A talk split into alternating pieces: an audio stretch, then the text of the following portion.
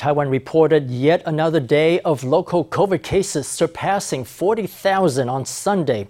While 44,294 is not as high as Saturday's figure, the number of moderate to severe cases shot up to 118, passing the 100 mark for the first time, while the number of COVID related deaths reached a new daily high at 12. Let's hear from the CECC.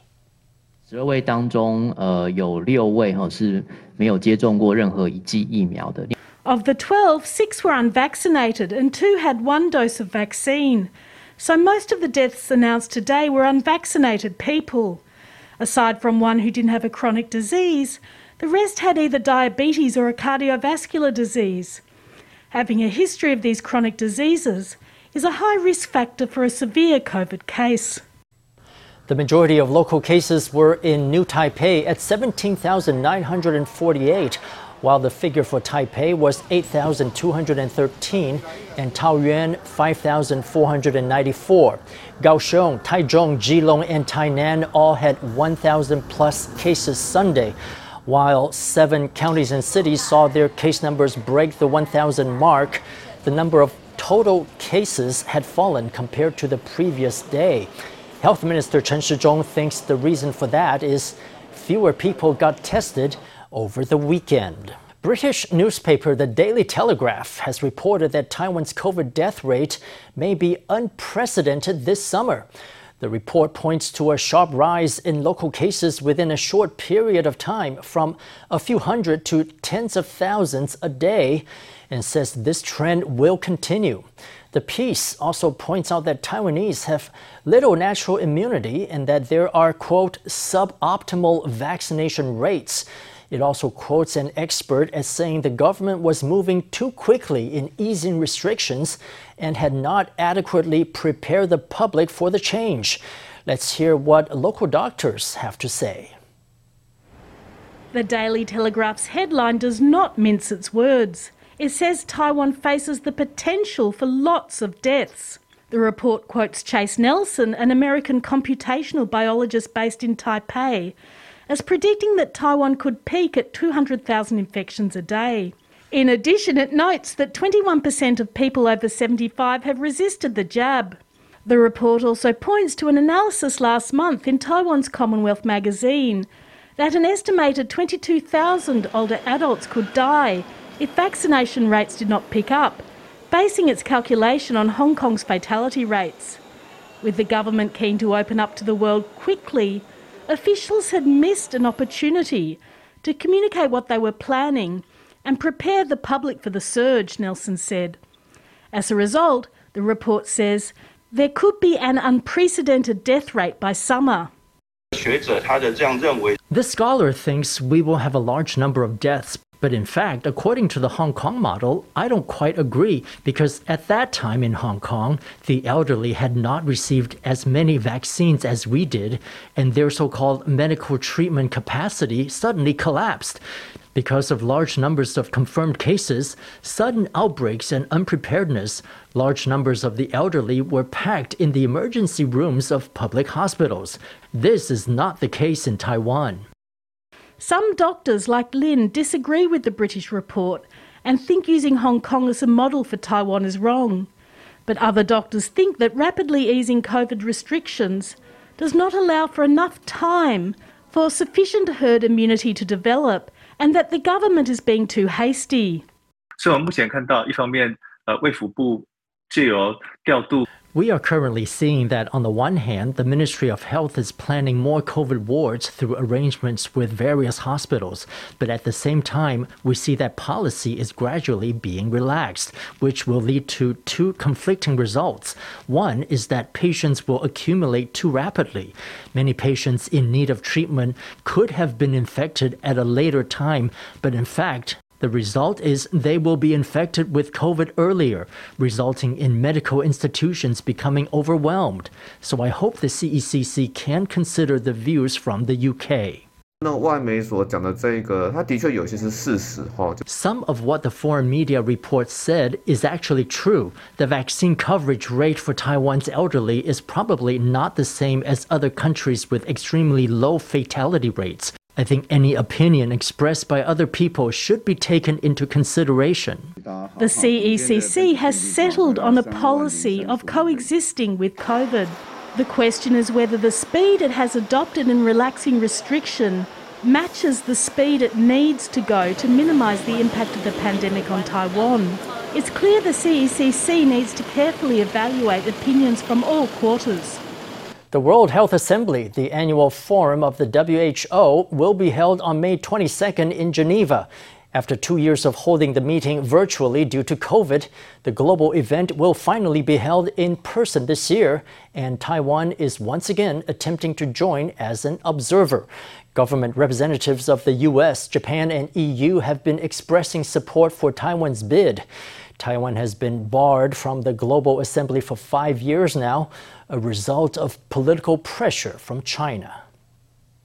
I paesi dell'Unione Europea che hanno bisogno della presenza It's not that Taiwan needs to join the WHO, but that Italy and the EU need Taiwan to join. Lucio Malan, chairman of the Italy Taiwan Parliamentary Friendship Group, is speaking next to the iconic Trevi Fountain in Rome. Two other parliamentarians put on a pin of Taiwan's flag to show support of Taiwan's entry into the WHA. Le capacità che ha saputo esprimere il popolo di Taiwan They're showing such active support because this year's WHA is just around the corner and will be held in two weeks' time in Geneva. The US and Japan have recently taken similar actions, rallying for Taiwan's admission. It's been five years since Taiwan last attended the global event. It was revoked due to pressure from the Chinese government. This bill would direct the Secretary of State to implement a strategy to restore Taiwan's observer status. Other European leaders and parliamentarians from various countries also appeared in a rare video, voicing support for Taiwan to join the WHO. Chinese government cannot continue to politicize global health. Excluding Taiwan jeopardizes the health and well-being of Taiwan's 23 million citizens. It also denies the rest of the world the opportunity to benefit from Taiwan's experiences. It's time to let Taiwan help. The pandemic caused the annual event to be held virtually for the past two years. This year, the Assembly will finally meet again in person. Health Minister Chen Shih-chung said that he would not be heading to Geneva due to a rise of local cases of COVID, but would send his deputy on this mission. 那段时间刚好是国内的疫情的一个高峰。 That time happens to be when domestic infections will peak. At such a juncture, it is not appropriate for me to go. So we've asked Deputy Minister Li Lifen to go in my stead to do the job of national diplomacy. Lee will lead a delegation to Europe called WHO Action and will meet with other nations' representatives to discuss global health issues on Taiwan's behalf. The Ministry of Foreign Affairs has also said that it will continue to push for Taiwan's observer status until the 11th hour. CIA Director Bill Burns says China is carefully evaluating the development of the Russo Ukrainian war and analyzing the costs and consequences of using force to gain control of Taiwan. Speaking at a forum in Washington over the weekend, Burns said the harsh sanctions imposed on Russia by the international community are probably influencing Beijing's calculation about how and when it plans to gain control of Taiwan, although China has still not abandoned its goal of unifying the island with the motherland. Meanwhile, Shen Mingshi of Taipei's Institute for National Defense and Security Research thinks that the war in Ukraine will make China more aware of its lack of capabilities and that China would not dare do anything rash in the coming five years. However, it would continue to actively strengthen its weaponry to develop the capability to quickly attack Taiwan. Hiking is a beloved national pastime and a great way to get out into the nature, but all too often hikers leave a trail of waste behind, creating an eyesore and an environmental hazard. Some of this litter is collected by volunteers, but there simply aren't enough volunteers to keep pace. Today, in our Sunday special report, we meet those who tackle the Sisyphean task of keeping mountains clean. They tell us that cleanups can only go so far and that a new approach is needed to make a difference. A tiger shaped lantern soars upward. It's just one of a myriad of lights filling the night sky. Once a year, revelers descend upon New Taipei's Pingxi district for the annual Lantern Festival to illuminate the sky above the mountain. Nearly 2,000 lanterns carry away the hopes of the revelers, but just like the water bottles they discard, the remnants of those lanterns fall to the ground, leaving a trail of waste behind.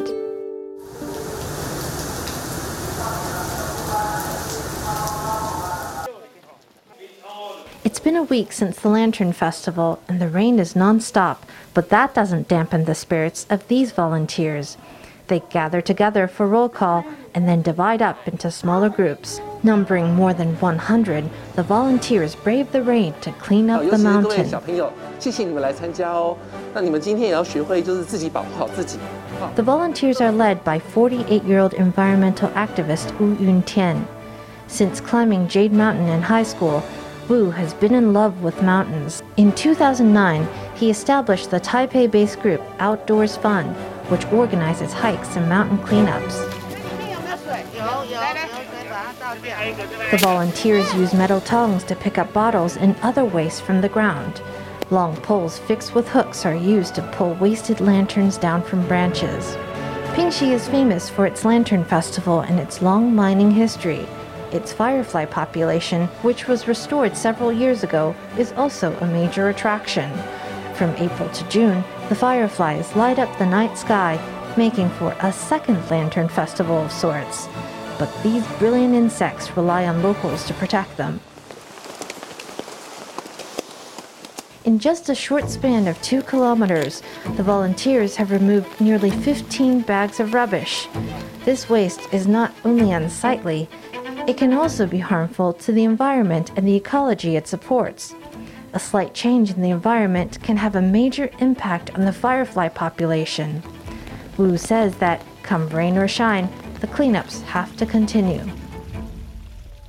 在一个已经有垃圾脏乱的地方，你就会发现到那个垃圾的量就会不断的增加，就是破窗效应就越来越多，所以我们才会说为什么要进山，尤其在刚办完活动，赶快去扫干净。In places that are already messy and filled with garbage, you will find that the garbage will just keep building up. This is the broken windows theory. The mess will only grow over time. So that's why we say you need to get out there and do cleanups, especially in places where we've just finished cleaning. That way, we're setting up the space to get better and not worse. We make it more difficult for new garbage to appear.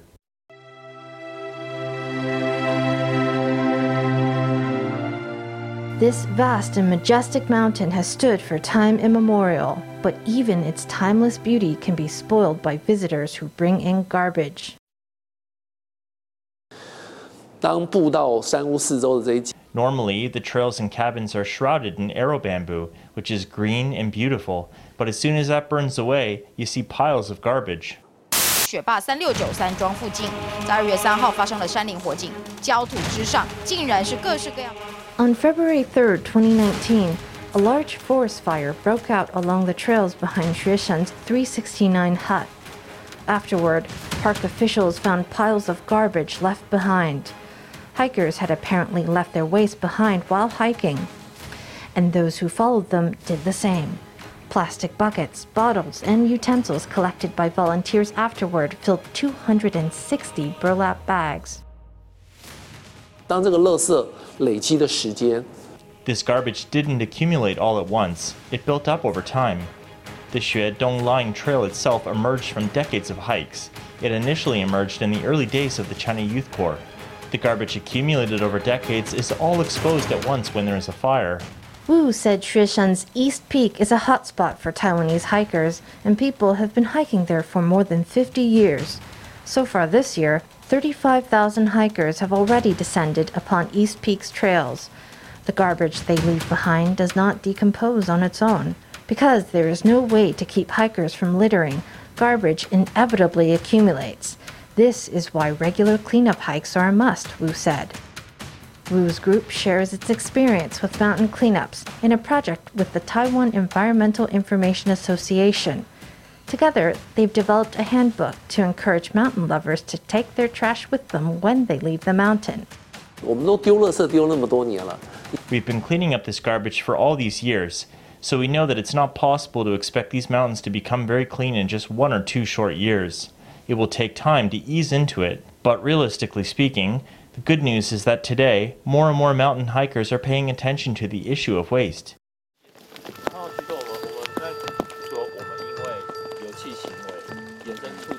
Considered one of the most beautiful trails in the world, Jianqing Huaigu Ancient Trail gets a steady stream of visitors even on rainy days. The trail began as a forest railway used to transport lumber, but is now under the administration of the Forestry Bureau. Bureau experts say it takes a discerning eye to be effective on mountain cleanups. During these mountain cleanups, you may encounter more recently discarded waste, and at first glance, you know whether it's plastic. In that case, of course, you can collect it without issue. However, if you encounter waste from forestry activity like rope, or if you see alcohol bottles from earlier decades, we recommend that you first stop and assess the situation. To the side of the trail is a steep slope. Garbage dropped by hikers hangs seven or eight stories up from the ground down below. To collect it requires dangling over the cliff on a rope.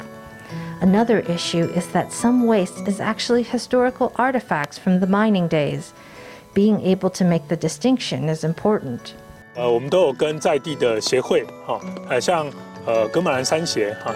We've signed agreements with local organizations, including the Kavalan Mountain Association and Outdoors Fun.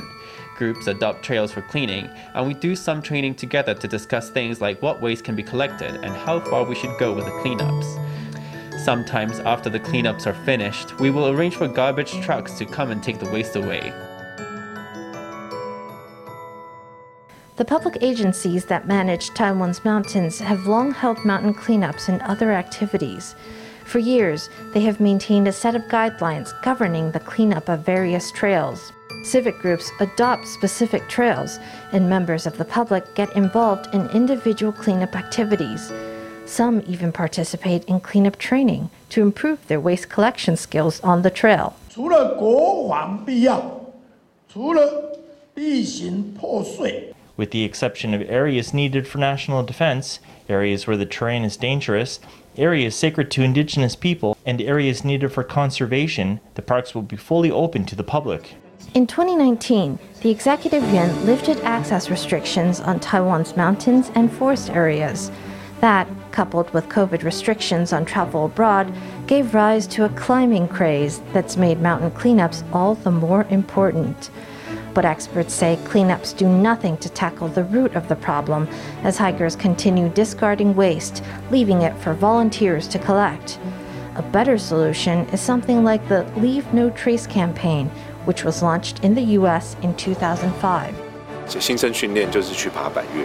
Our training of new recruits involves taking students on hikes at top 100 peaks we take the leave no trace policy into the mountains and forests.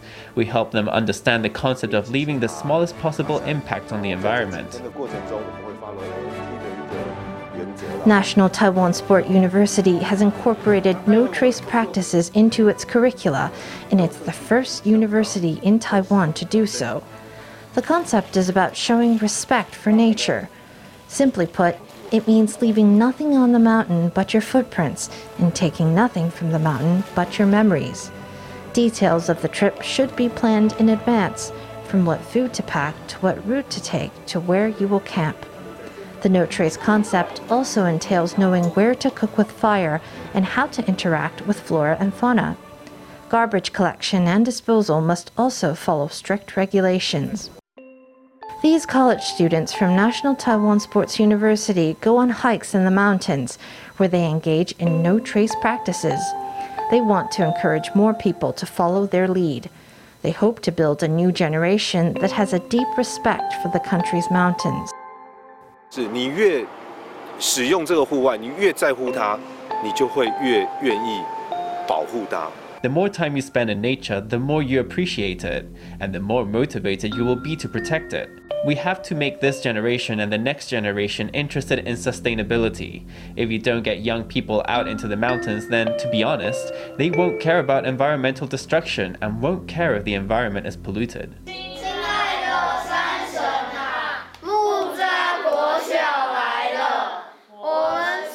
This group of elementary school students recites a pledge before heading into the mountains.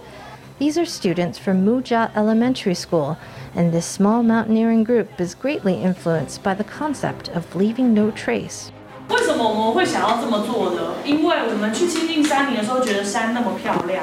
Why do we do this? Because when we go into the mountains, we feel that the mountains are so beautiful. Whether it's inside a classroom or on a mountain hike, these students are taught to challenge their abilities and to love and respect nature. These young kids realize that if such a beautiful natural scene is to be preserved for the next person to enjoy, then they need to keep it looking the way it is now. These educators want to teach every potential hiker to care about nature, hiker by hiker. They hope to slowly shift the paradigm to eradicate the behavior of littering and remove the need for mountain cleanups. If every person learns the value of leaving nothing behind, Taiwan's beauty can be preserved for generations to enjoy. Well, the days of balmy weather appear to be over. The Central Weather Bureau says starting Monday, the eastern half and mountains in the western half could see heavy rain due to the arrival of a cloud system from southern China. The rain is expected to taper off on Tuesday and Wednesday, and on Thursday, the weather will become overcast and rainy again with the arrival of a weather front. Every May and June is Taiwan's rainy season, also known locally as the plum rains. Not only will it be hard to hang dry your clothes, the temperature may also take a dive, so don't put away all your winter clothes just yet.